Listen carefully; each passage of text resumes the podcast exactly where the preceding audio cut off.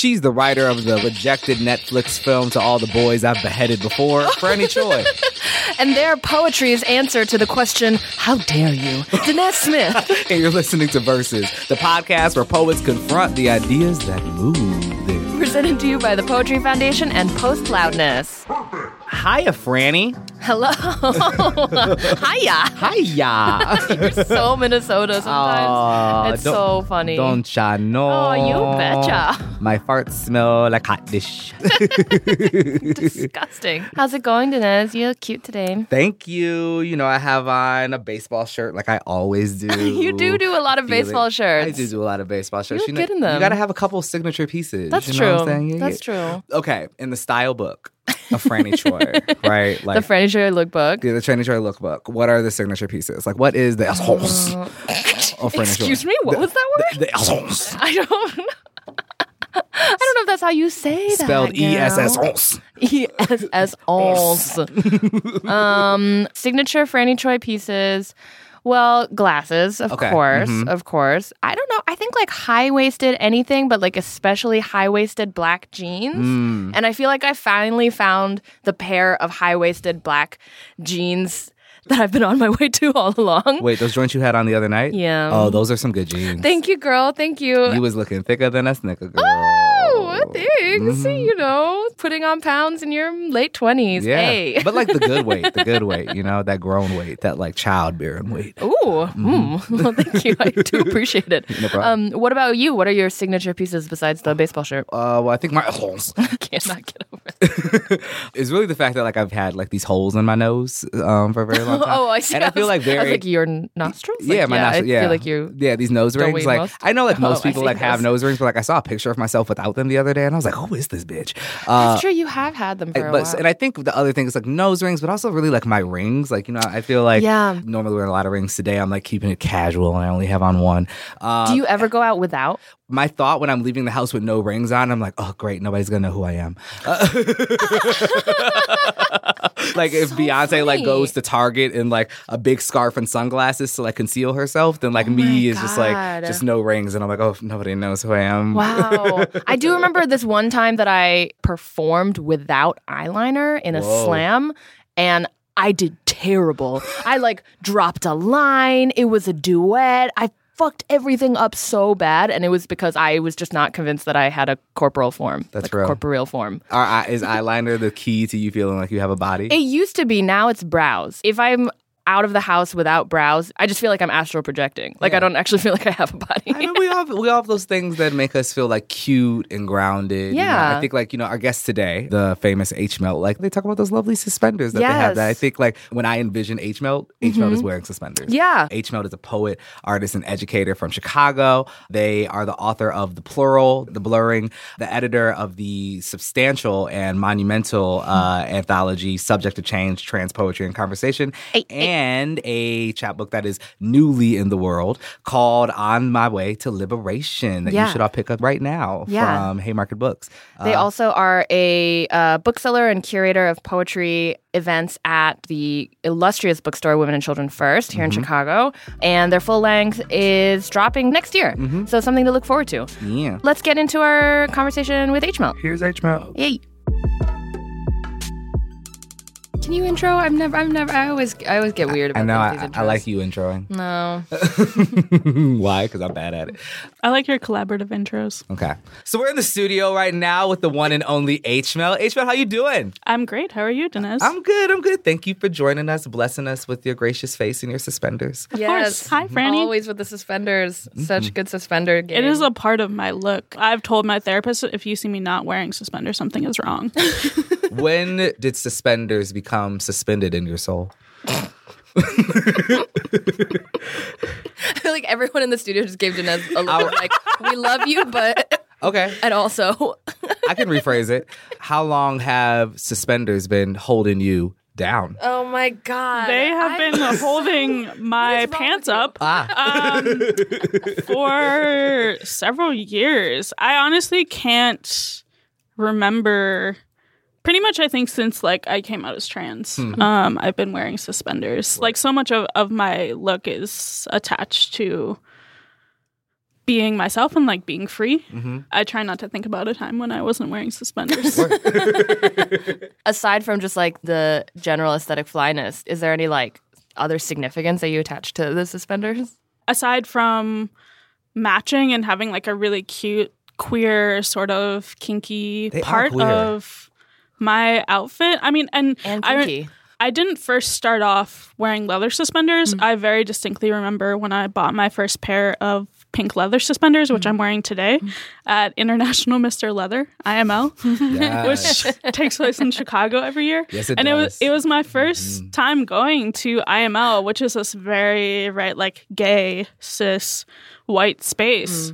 And I saw this pair of suspenders and something about them just like completely drew me to them. Mm. I'd had like a very difficult relationship with like the color pink for mm. a very long time. I never wore pink growing up ever. I, I didn't even really wear that many bright colors mm. when I started choosing my own clothing. But I saw this pair of pink leather suspenders, and the person um, who was working the booth was like extremely kind to me and just made me feel at home. And it's just a way for me, I think, to feel visibly queer and uh, to feel connected to my community when I may not be around them physically.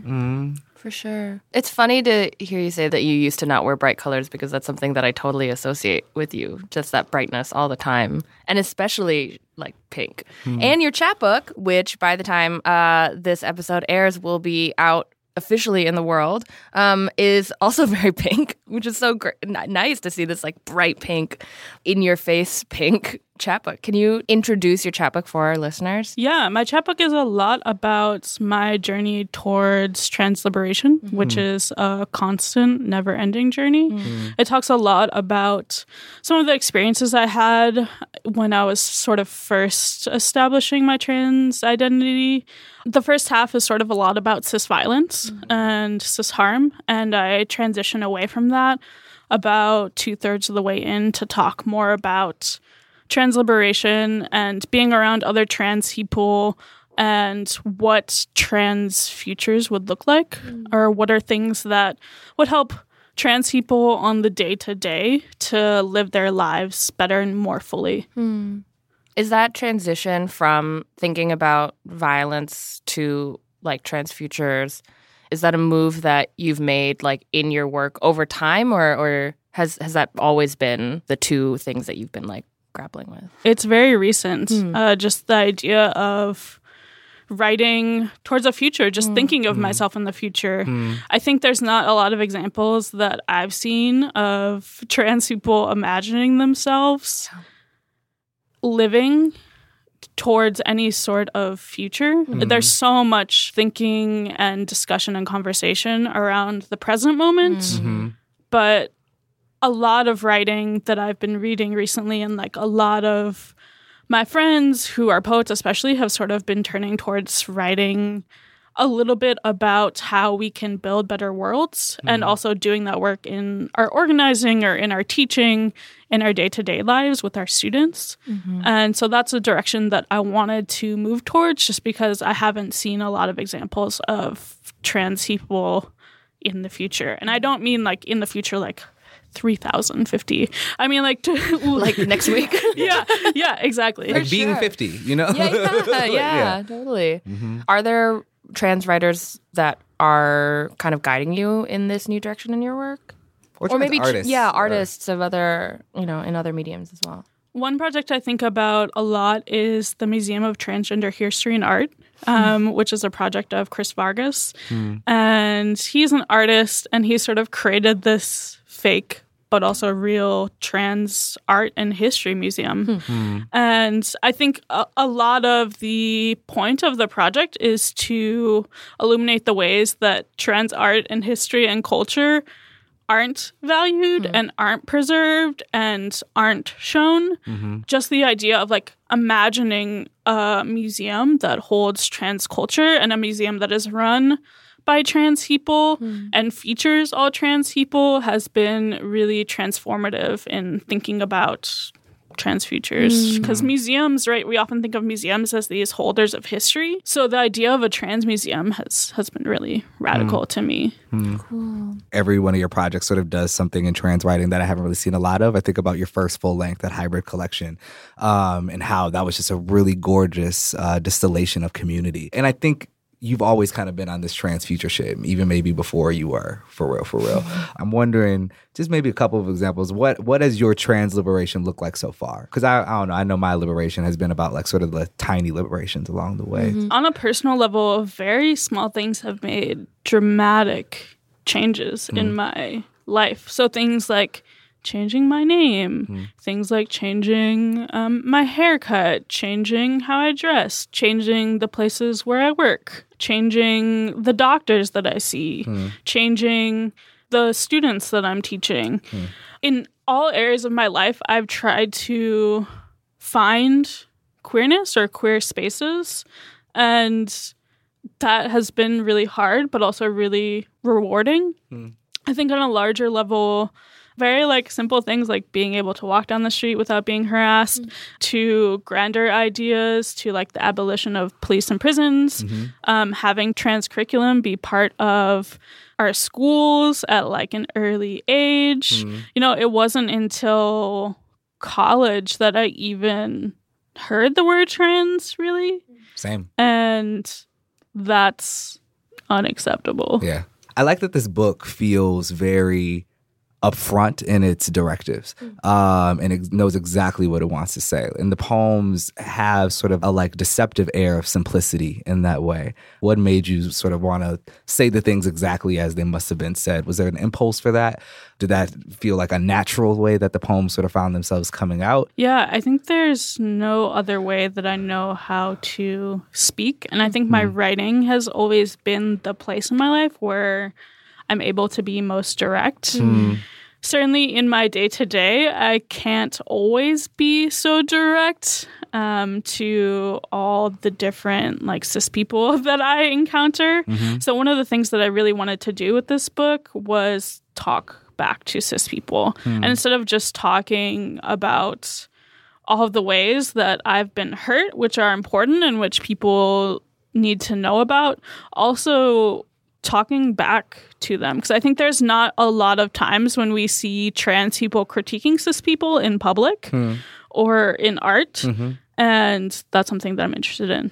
What does it mean to speak back to cis people, or like what motivated that impulse? I mean, most trans people live their lives from like the most minute of details to larger decisions based on cis people's ideas of what transness means. So, mm-hmm. like, whether you're trying to access medical care, whether you're in a court system and like have a cis judge, whether, you know, there's so many times on a daily basis where the norm is for trans people to be told what transness means by cis people. Mm. And so, one thing I'm really interested in is trans people just talking with one another mm-hmm. and finding other trans people in their various fields. And one thing that is part of this like imagining of trans futures is thinking about all the areas of life from like the supermarket to like the bus driver, like imagining trans people in all those roles mm-hmm. and how mm-hmm. that would just change trans people's lives. Hmm. Hmm. That's beautiful. Yeah. Lately, I've been trying to think about, or over the past like year or few years or so, I've been trying to like kind of pinpoint what like a Korean poetics is for me, what a hmm. queer poetics means for me, what a femme poetics means for me. And so I, I guess I wanted to ask you about like transness operating on the level of poetics and on the level of craft in, in your work. Yeah, I think so much of my writing comes from a realist and direct perspective, sort of like we were talking about earlier. And I think for me, that's because so much of transness and trans history and trans experiences have been so coded hmm. and so hidden and such a journey to find or to identify with. And so, one thing that I'm really interested in doing is being very clearly mm-hmm. Trans, right? And one thing that I found is even no matter how many buttons I wear, or no matter um, how many times the word trans is in a poem, or what have you, people are still constantly on a daily basis misrecognizing me, right? I just want people to be able to find my work who needs it. I don't want them to have to have this sort of lens of was this trans? Was this not trans? Maybe it's a hmm. little bit trans. I think this is really trans, but I'm not sure, right? There's so much of that work that I've done reading or just consuming other media. Hmm. I want to be clear, right? Like, I'm certainly not hiding anything. And I think something that happens and that sometimes people mistake is that clarity or that directness means that you aren't interested in craft or you aren't interested in metaphor or you aren't interested in any sort of poetic form. And I don't think that that's true. I don't think that concealing your meaning makes your work more poetic. I totally agree, and I like that because I think it's very revolutionary, at least in like my, some of my understandings of trans poetics, where I think it has been a lot about, or at least I think in this moment there are a lot of folks who are interested in that obscurity, who are interested in illegibility, Like in- challenging legibility. yeah, challenge, and I think, and I think that's one manifestation of how to bring transness into poetry, right? Is to even think about like, okay, if transness is going to be illegible to a larger world, then how can the poem also become closer to that? But I love what you said about like, you know, the people who need to find your book. I think you talked about cis people being a, a very much an imagined audience um, for this book, but I'm wondering who across the swath of your work you imagine as your reader and i guess you know what do you want them to to know about themselves about you about the world I don't imagine cis people reading my work at all. Work. okay i like it in, in fact, I have encountered very little feedback that cis people have been reading my work. Trans people are always my prioritized audience, mm-hmm. especially other trans writers and mm-hmm. trans poets. But I think especially like trans young people. Mm. So many of us are writing for the younger versions of ourselves. Mm-hmm. And I didn't pick up a book that was explicitly trans, you know, until probably I was in my 20s. And that's damaging, right? And I think so much of, especially working in a bookstore, I, on a day to day basis, see the transformative power of mm-hmm. literature and see so many young people, especially queer and trans young people, really desperate for literature and books that speak to their experiences. Hmm. And there's just not a lot of that. Hmm. Right? Like it's really important to like include just younger trans folks in into my practice, into my work. i think that's important you know i think we forget about that or it's easy to forget about that as poets i think especially since we're in a genre where the overarching media like idea is that nobody reads it anyway.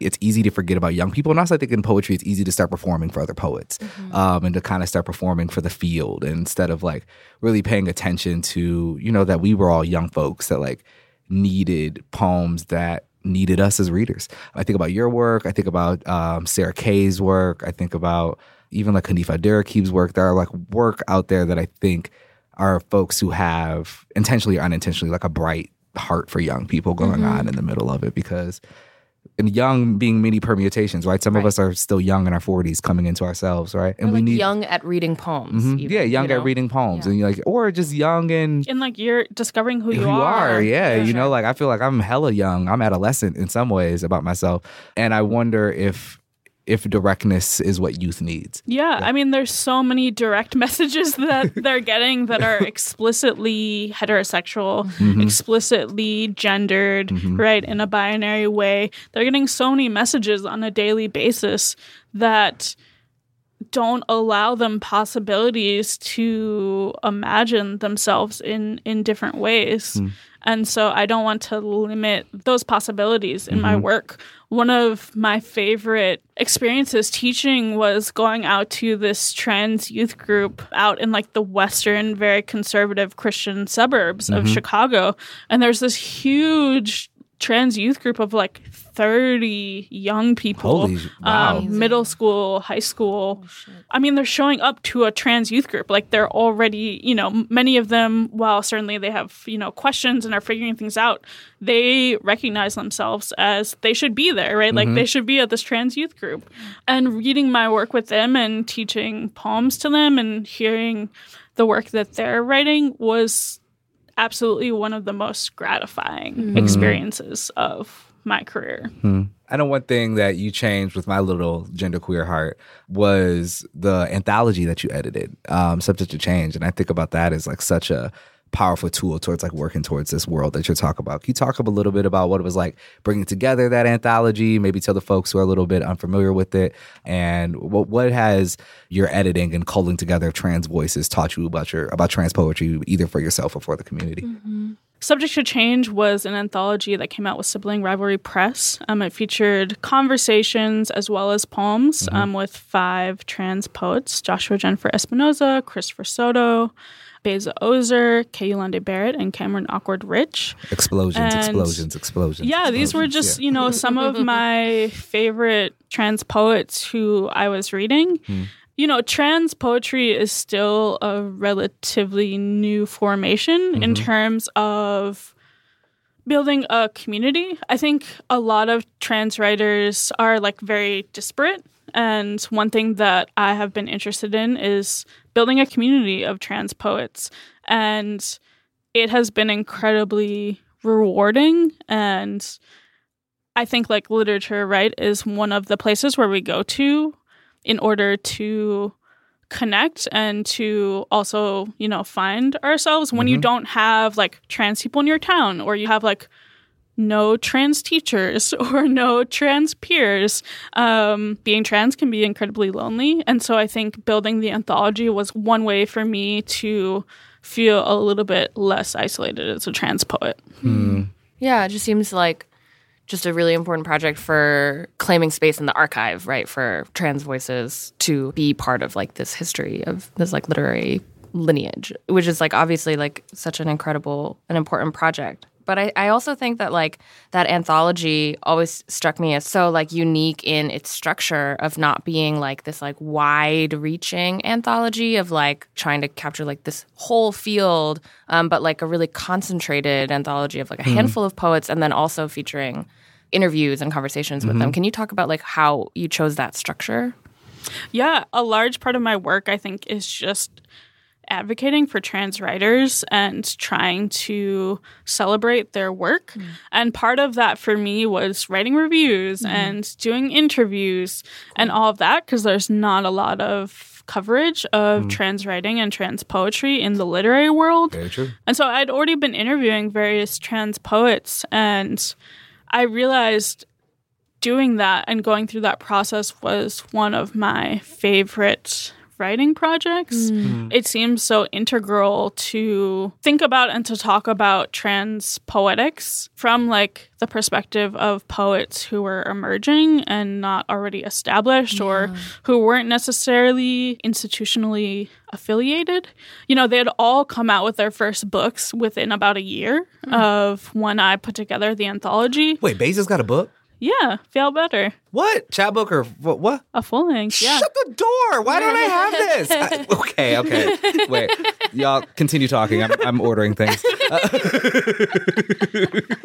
Yeah, and like one of, one of the great things, right, is uh, some people have come to the anthology because they knew some of the writers in it, but Right, not all right. of them. And it's been really exciting to see people get excited about all the poets in the book, and especially, um, you know, so many people have have shouted out Beza's work as um, something that they hadn't encountered before, and that is really lovely and amazing to me to just see people discovering new trans writers who they didn't know about before. Yeah, totally. What did you learn as a result of like this process of putting together that project? that it's possible. For sure.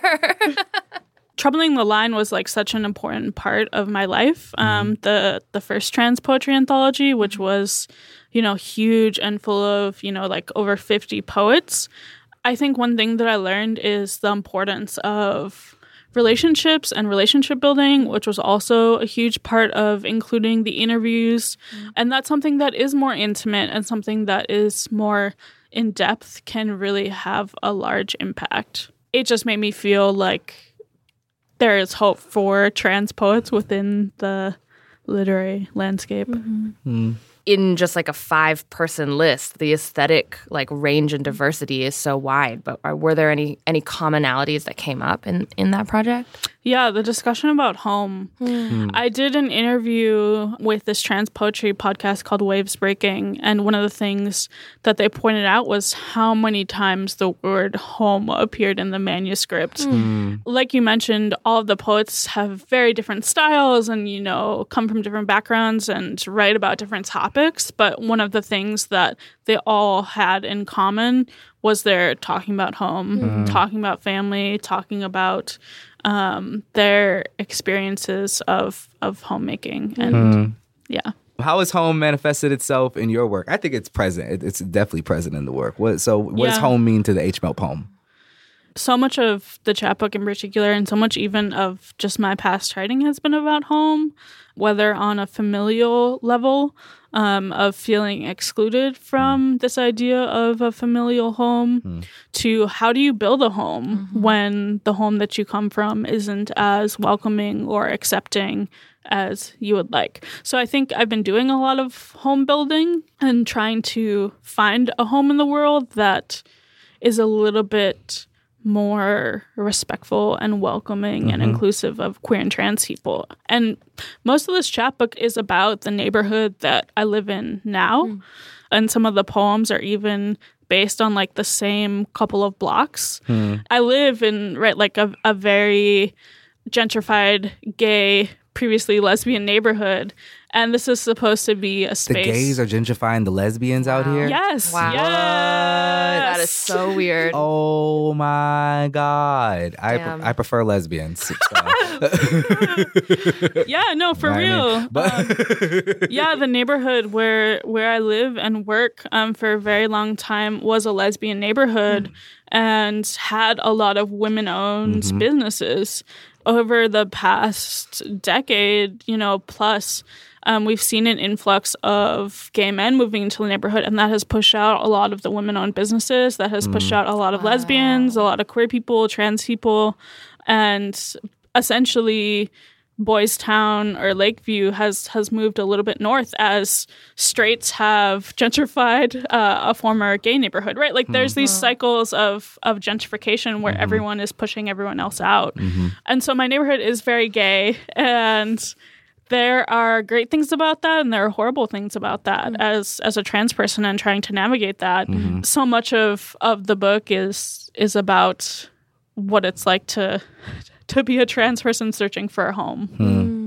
I think that word searching feels so appropriate, especially, you know, with the, the book being titled On My Way to Liberation, like being um liminal. yeah, this like liminal or like like like processual kind of like space, right? Like, Like Ooh, processual. I don't know. Oh yes, think bitch. I think it's right. right? Yes, I like it. Processual? Processual. Yeah. It sounds like a. It let's sounds. have a parade yeah, it sounds like s- salty with a sweet center. You know, I want a processual. Ooh, I like that. Love it. Well, if it's not a word, uh, leave a review Mm-hmm. and leave a comment and let, let us know. Um, but can you talk a little bit about like maybe this idea of like being on on your way? Yeah, the title poem of the chapbook is about my grandfather, who is a Holocaust survivor a and who is lovely is still alive. Um, my grandfather Pahawi. One of the interesting things I think about that poem in particular is having to go back in time and sort of rewrite my own family's history to feel like I not only have a place within my own family, but also am able to exist in the future as well. The poem is just about parallels between my grandfather's experience of uh, dressing like a girl, which is a, like a very trans act. It's about him transgressing gender norms in order to survive the Holocaust and to stay closer to his mother and sisters in particular. And how there's a little bit of trans history within my own family. One of the dominant narratives of my family history is around my grandfather, is around the Holocaust. And I've been told these stories my whole entire life. But it wasn't until writing this poem that I was able to recontextualize the story, this little snippet about folks entering the camps. They separated them by gender. Mm-hmm. So to just sort of see this little element of of trans history within within my own family has been mm. very transformative. Mm. I'm often searching for trans history and it often is difficult to find mm-hmm. and rewriting that part of my family's history and thinking about it in a way that relates to me as a trans person in my family has really changed how how I feel about my family and changed my relationship to myself as well. Mm. You mentioned your like library work and ar- mm. archive work. Mm-hmm. Like, can you talk a little bit about like that sort of historical and archiving work that you have been involved in recently? Yeah, so much of my time is spent really just like trying to find trans art and trans culture mm-hmm. and trans writing. And what I have found is that we're often not a part of the record, mm. um, or we are marked in ways that aren't necessarily the terms that we would use to describe ourselves. So, for example, I have recently been working at the Newberry Library, and I've specifically been studying protests in Chicago. Mm-hmm. So they have a Chicago protest archive where they collected signs from the Women's March and the Science March. Um, they have a Black Lives Matter collection this recent ephemera, including a lot of signs, pamphlets, buttons, stickers, things like that. And this is this huge institution that's been around for a very long time, and they have you know, endless amounts of collections from Chicagoans. Like, speaking of home, I've often tried to search for trans history that is specific to Chicago and mm-hmm. specific to the Midwest. And even just like typing in the word trans or transgender or even transsexual into their search forms has yielded basically no results. Mm-hmm. And having to use very outdated and offensive terms in order to find things that might be relevant is just a very strange strange experience. So one thing that I'm interested in is right like documenting and talking about trans culture that's happening now mm-hmm. in Chicago and trying to talk about some of the projects that other people have been doing to reach back into the archives. Mm-hmm. There's a great exhibit recently that I read about called Lost and Found that was all about Chicago's dyke history. It perfectly describes and captures, right, like queer history. Mm. Um, this idea that it is often not preserved um, and lost to future generations, but mm-hmm. then also can always be found. Mm-hmm. Things may not be labeled as queer or labeled as trans or even labeled as gay, right? But there are certainly elements of gender and sexual transgression. There was a woman named Joan Jett Black who ran for office in Chicago, right? Like Miss Major was born in Chicago, mm-hmm. grew up on the South Side, hmm. right? Like there are all these people who are well known or discussed about, but we don't necessarily know a lot about mm-hmm. them or you know their work hasn't been preserved because they haven't been seen as worthy yeah. of of preserving. Mm-hmm. Yeah. I think about often about how language is always catching up to us, right? Who we can't see in history because the language didn't exist yet. Um, you know, I think about even a lot of like queer icons from the 70s who, under a modern lens, would be coded as gender nonconforming or who might, you know, offer themselves to trans if that was like, if that language was more available to them. I think about Cameron Awkward-Rich's work, right? A lot of um, his academic work ends up looking at like old police records of like cross dressers and stuff like that. But I love, I'm really, I'm like about to weep a little bit on the inside. Hear you talk talk about this archival stuff because I'm just thinking about all the ways in which history frees us, right? Even though we are often bound up within it, mm. it's hopefully you find those moments where you realize, like, oh, we've always been free. Mm. Oh, we've always mm-hmm. been here.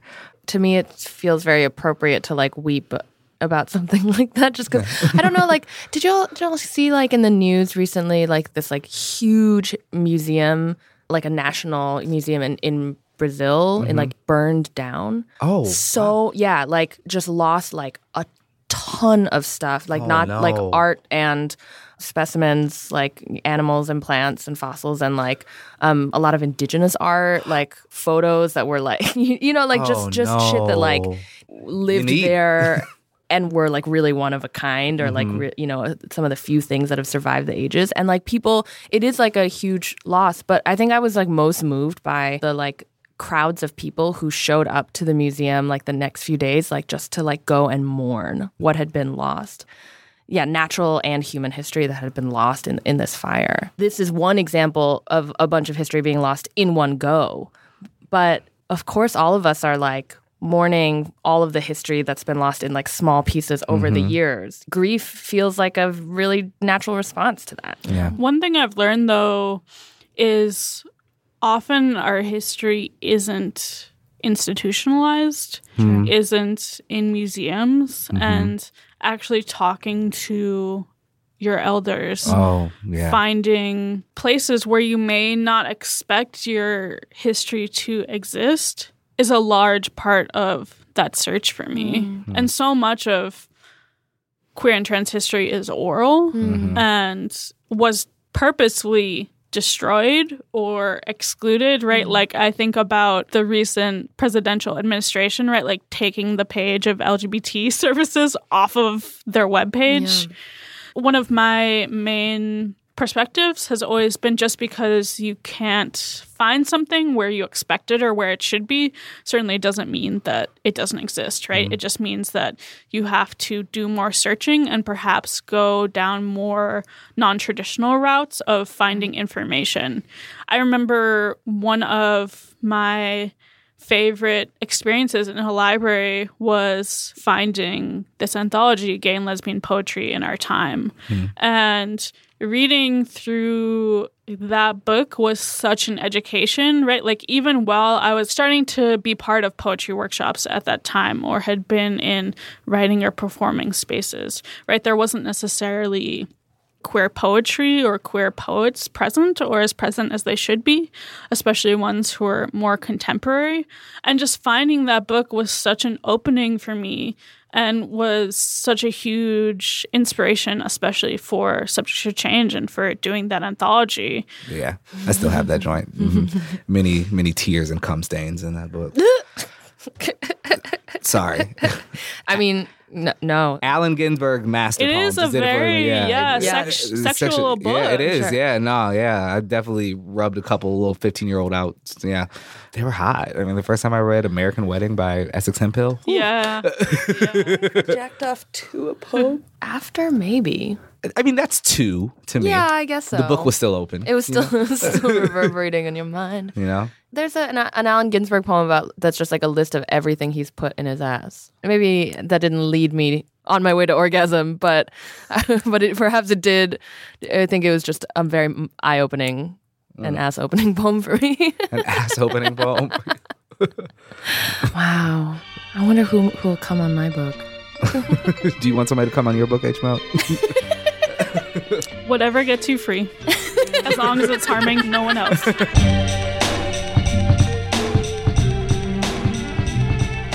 So, H Melt, um, would you do us the pleasure of blessing us with a poem? I would love to. Mm-hmm. This poem um, is after a Jamaal May poem called There Are Birds Here. My poem is called There Are Trans People Here. There are trans people here. So many trans people here is what I'm trying to say. When they say we are all trapped in the wrong body, imposter, impossible. No. We are on the bus next to you, in the cubicle next to you, in the checkout line next to you.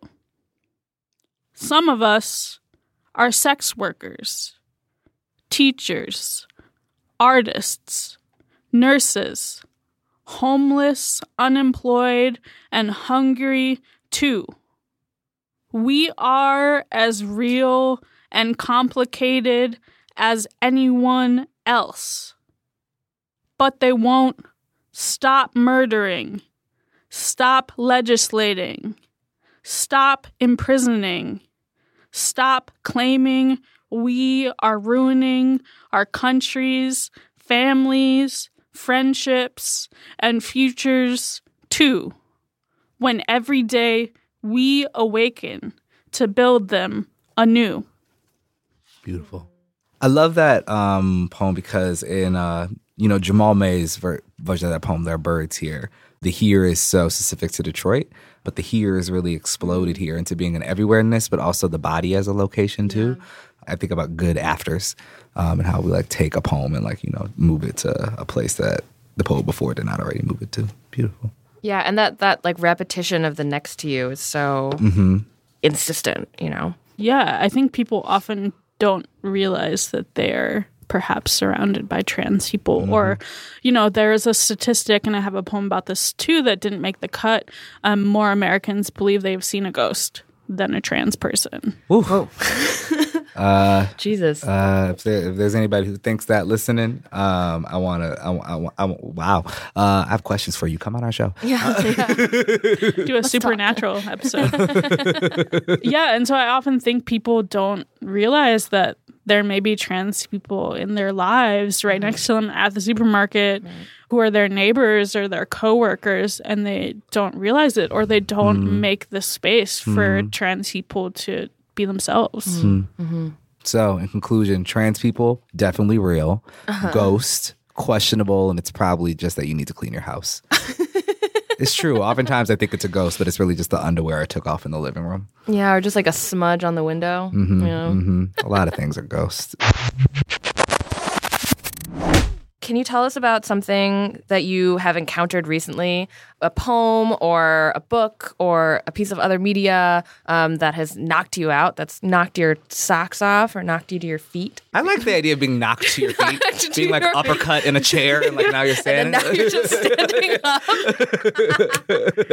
I'm ready for my day. Yeah. Um, oh, that'd be an excellent alarm clock. Yeah. yeah. Yeah, there's a few things that I have been really excited about. I have recently been reading the work of Assotto Saint. I don't know. I if- love Assotto Saint. Yeah. who that is. Mm-hmm. So a lot of my dad's side of the family is from Milwaukee, and I have been going there my whole entire life, tons of times throughout my life. Never realized that there was a gay bookstore in Milwaukee. And so the last time that I went up to visit family, I went into this bookstore and they had several of his books. Um, they had not only a collected version of his work, but also um, the anthologies that he edited of black gay poets. And I had never heard of him before that. Um, I had read a lot of people who he was in conversation and community with, like Essex Hemphill, like Joseph Beam. And his work has been really reminding me the power of including politics in your work and having a voice that is very direct and not just direct but critical um, of the forces around you who are killing you.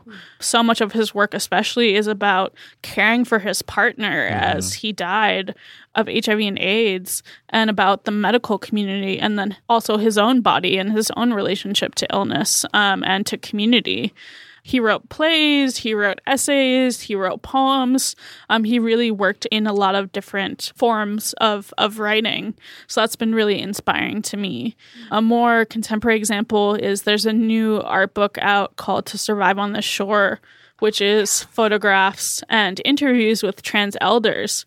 And So beautiful. I read through that book and just wept. Um, I've read all of the interviews, looked at the portraits. There's several people who I know in the Really? book. Um, there's a lot of Chicagoans in it, and the photographer Jess Dugan was in Chicago for for a while. Doesn't live here anymore. Knew a lot of Chicago folks, and just reading the stories of trans elders made me feel both like I had a history and also a future. Mm. Um, there's not a lot of examples of, of trans elders or trans aging so often you're brought up not to think that you have a future. Hmm. Mm. And so it really made me feel very possible. It made me feel like I can get old or hmm. older. I can age, hmm. right? Like I can survive. Yeah. And seeing people that I know and that have been a part of my life and who live in my neighborhood even in this book it really made me remember that I do have trans elders in my life and that they have been guiding me and have been looking out for me. And that was a really important reminder.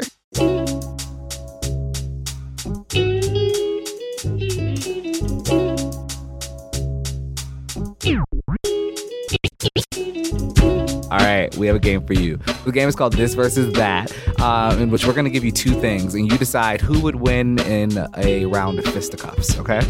Our fighters today are both um, people that are mentioned in the book "On My Way to Liberation" um, by H. Melt. In this corner, we have known American writer Eileen Myles, and in this corner, we have known American hero Chelsea Manning, Wow. who's winning in a fight. I feel like Eileen Myles probably is a little bit scrappy and Deaf, you know has deaf. has sure. lived a life as a poet in New York, which is certainly no easy task. And also, you know, is is very queer and, and has a lot of queer tricks and moves and maneuvers. Weird tricks. Amazing. You heard it here first, folks. Queerness is actually just a form of martial arts. It's a big. It's a great big illusion. that is the agenda. you know, Chelsea Manning also has survived a lot. Yes. Um, was homeless living on the streets of Chicago um, way back when and survived suicide attempts while incarcerated, mm-hmm. survived solitary, survived the American media, mm-hmm. which is no friend to trans people. So I think I'm gonna have to to go with Chelsea Manning. All right. oh yeah. Oh yeah. I would. Yeah, I would say so. Love you, Eileen, but military training. Eileen is ain't a no thing. hoe. It's a fight. Yeah, but yeah, It's, it, it, it's a fight. It ain't no, you know, it's like two minutes long at least, which is a long fight. But I mean, also, you know, Chelsea would long way. probably expose information and documents about whoa. Eileen Myles, and so there would probably also be a some sort of huge Oh damn. scandal Smear that in the happens. smear a campaign. smear kind? campaign. Oh, Yes, shit. Dang. Uh, using the media against Eileen. dang. To smack and smear at the same time. Smack and to smear. H. Melt, thank you very much for um, joining us uh, and lining on, on, on, a, on, on a fight that I would love to see on uh, on Celebrity Deathmatch. But um, oh, that's basically It- what But it would also is. make make me so sad and uncomfortable. Yeah, but like oh, I don't know if we can't im- if we can't imagine American poets like you know whooping ass or getting their asses whooped, then what can we really do? uh, where can people find you in the ways that you want to be found? yeah, on Twitter at hmeltchicago, Mm-hmm. on Instagram at hmeltshy, and hmeltchicago.com. The book is available via Haymarket. You can get it from them or your local bookstore. Mm-hmm. yeah, thank you so much for joining me. Thank you, Thanks, y'all. Love you. Love you. H Melt is so just powerful. Yeah, it's true. And so direct and so certain about what they're saying. It's so refreshing to, to talk to somebody like that. Amen. Amen. studio. Amen. You know, I'm still like kind of lingering on this idea, like as moving towards something. Yeah. Conversation. Yeah. Oh, Freddie, what are you moving towards? What are you Uh, on your way to? Oh, doesn't have to be all the way positive, right? No, no, no, no. You can be on, on your way to hell. you know? God. Which, you know, in the long run is my narrative. Oh, listen. Wow. If you asked my grandmother, perhaps that's what. Um, if I'm going to be totally honest, I think one of the things I'm on my way to currently is uh, white lesbianhood, Ooh. perhaps. Whoa. Okay. Okay. like like deep white lesbianhood. okay. What is white lesbianhood? Like, what are like what are like three totems of white lesbianhood? Well, for example, my partner Okay. is teaching gender studies and living in Northampton, Massachusetts. Got you. You know, okay? Yeah. Mm-hmm. Like I got my hiking boots, I've like got my backpack, I've got I taste the buckwheat right now. the other day I was like, man, chacos are really useful. What's Do you know what chacos are? I- it's like those sandals that lesbians have that's like one strap across the toes and then like one like strap around the ankle. You know what I'm talking about? That's like for like wading in a river or like, you know, playing acoustic Oh, guitar. I just I, I just googled them. These are some lesbian ass shoes. Right, oh, right. yeah, The- yeah. uh, just the other day, I was like, man, I gotta get a pair of yeah, chacos. man, yeah, these these be shoes really- are tear some pussy up. I tell you. but you know, I'm like, I feel okay about like moving towards that uh, because I know I'm not gonna get all the way there. hmm Also, because I think it's like movement away from white brohood. Okay, okay, you know, yeah, for me in my personal journey yeah, of, of, of my white gender. Yeah, white Franny. We were looking for her. She's been here all along. She's been here all along. In here, in here. Um, what about you? What are you on your way to? Well, first of all, I just want to say that there is a pair of Chacos being sold um, on Don't tell me this. chacos.com Don't tell me for $130, and I've never heard anybody pay that much money to look that fucking ugly on their feet. Ooh. Lesbians do better. This is calling you out from across the diaspora, girl. Uh, um, I think I'm moving. You know what? I, what it is? You know, like honestly, like to bh. You know, these episodes we record them ahead of time, and one thing that's really been bugging me this weekend has been the passing of Mac Miller. Um, and I think I'm I'm bugged out every time somebody dies from overdose because I like just to be like real with folks. I've like struggled with addiction mm-hmm. and I come from a family that has struggled with addictive tendencies and mm-hmm. addictive personalities, and like I've always been reinvestigating my relationship with that. And I, I think I hope what I'm on my way to is, you know, I don't know if sobriety, like from all substances, is for me. You know, I'm not giving up Moscato just yet.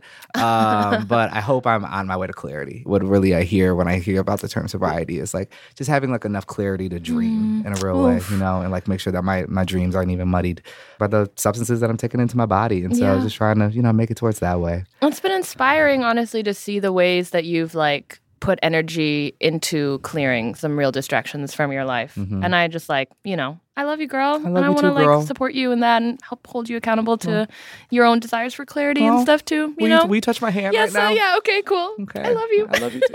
All right. I'm going to go uh, talk to my therapist instead of our audience. So maybe we should uh, do some thank yous and get on out of here.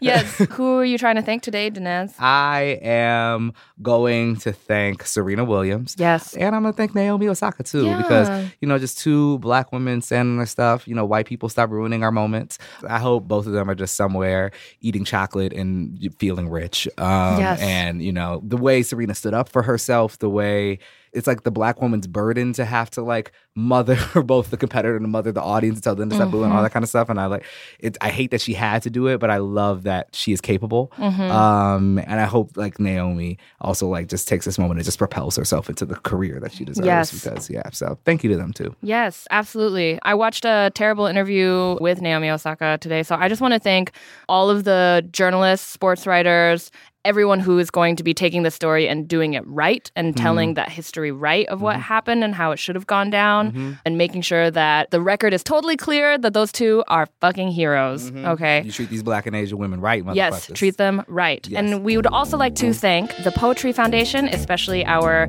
partner in crime, Ydalmi Noriega. Love you, girl. Um, we want to thank Postloudness. We want to thank our producer, Daniel Kisslinger. Please make sure you follow us on all social media, VS the podcast on all forms. If you're listening to this, you're listening to this. Uh, but but tell your friends that they can listen on you know on SoundCloud, on Apple Podcasts, on the Poetry Foundation's website. If you like what you're hearing um, and want uh, more people to hear about it, or just willing to spread the word, please please please go to Apple Podcasts and leave us a review. And uh, is that everything? Yeah, I think that's everything. All right, y'all have a good day. Tuesday, Wednesday, whatever, Whatever day day you're is. listening to. And we'll see you next time, y'all.